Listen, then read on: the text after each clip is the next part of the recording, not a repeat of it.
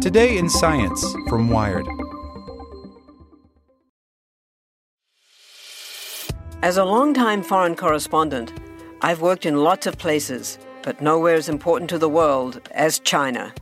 I'm Jane Perlez, former Beijing bureau chief for the New York Times. Join me on my new podcast, Face Off US versus China, where I'll take you behind the scenes in the tumultuous US China relationship. Find Face Off wherever you get your podcasts. Want to learn how you can make smarter decisions with your money? Well, I've got the podcast for you. I'm Sean Pyles, and I host NerdWallet's Smart Money Podcast. Our show features our team of nerds, personal finance experts in credit cards, banking, investing, and more. And they'll help you make the most of your money while cutting through the clutter and misinformation in today's world of personal finance. You'll get clarity on strategies to help you build your wealth, invest wisely, shop for financial products, and plan for major life events. Listen to NerdWallet's Smart Money Podcast wherever you get your podcasts. Here's today's spoken edition of Wired. Powered by the Salvation Army. Every day, tough breaks happen to honest folks. But thankfully, every day, good people happen to bad things. To give, ask your smart speaker to make a donation to the Salvation Army or make your gift at salvationarmyusa.org. A scientist's tiny black hole brings the cosmos into the lab by Sophia Chen. Inside his lab in Israel, Jeff Steinhauer crafts microscopic black holes. These objects are but humble specks, lacking the spaghettifying suction strength of an actual dead star. But Steinhauer, a physicist at the research university Technion, assures me that he's constructed them mathematically to scale. Zoom in far enough, and you'll see a miniature event horizon restaging the drama of a true black hole. Each of these tiny blobs consists of 8,000 rubidium atoms that Steinhauer has cooled to near absolute zero and then swished around with a laser. Collectively, the atoms weigh about a thousandth of a single bacterium. At a real black hole, gravity is so strong that once you cross its event horizon, not even light can escape. Steinhauer's replica technically called a Bose Einstein condensate, has the same property, but for sound waves. Past a boundary in the blob, no sonic vibrations can escape. This work is an example of a new type of scientific experiment called a quantum simulator. Quantum simulators are small scale replicas of complicated natural phenomena, whose behavior obeys the rules of quantum mechanics. It's the quantum equivalent of building a model airplane to predict how a real jet would fly, says physicist Ignacio Cirac of the Max Planck Institute for Quantum Optics.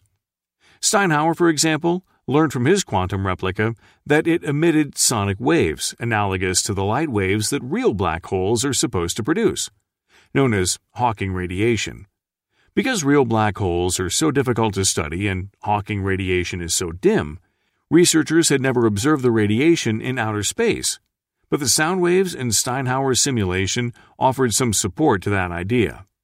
In another experiment involving cold atom blobs, physicists at the University of Chicago simulated a different extreme environment what it would be like for a person to accelerate to billions of Gs. Theory predicts that a person accelerating this fast should be able to see objects emitting light, called Unruh radiation. It's impossible to accelerate a person that much in the lab. For one, they'd crash into the walls almost instantly. So the researchers made the treadmill version of the scenario. Everything stays in place, but they manufacture the illusion of the lab accelerating past their atom blob. It's like we put ourselves in a flight simulator, says physicist Cheng Chin of the University of Chicago.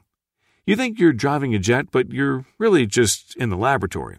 To create this feel, they use lasers and magnetic fields to mold the blob into the evolving shape that theory predicts it would take as an observer whips by. During this process, they use a special camera to watch the atom blob eject particles resembling the predicted behavior of Unruh radiation. Other quantum simulators target more practical applications. For example, researchers who want to invent new materials and pharmaceutical drugs often turn to computer simulations of potential molecules as a first step. But these simulations take a lot of computing power and are not very accurate. Researchers like Cirac have proposed quantum simulator experiments to observe more closely how various geometries might lead to particular chemical properties. These quantum simulators rely on the same techniques and hardware as quantum computers, but are tailor made for narrow applications. They all owe a theoretical debt to the physicist Richard Feynman, who, in the 1980s, described a machine composed of quantum mechanical parts that could more precisely simulate reality than awkward ones and zeros. Nature isn't classical, damn it, and if you want to make a simulation of nature, you'd better make it quantum mechanical, he told a conference in 1981.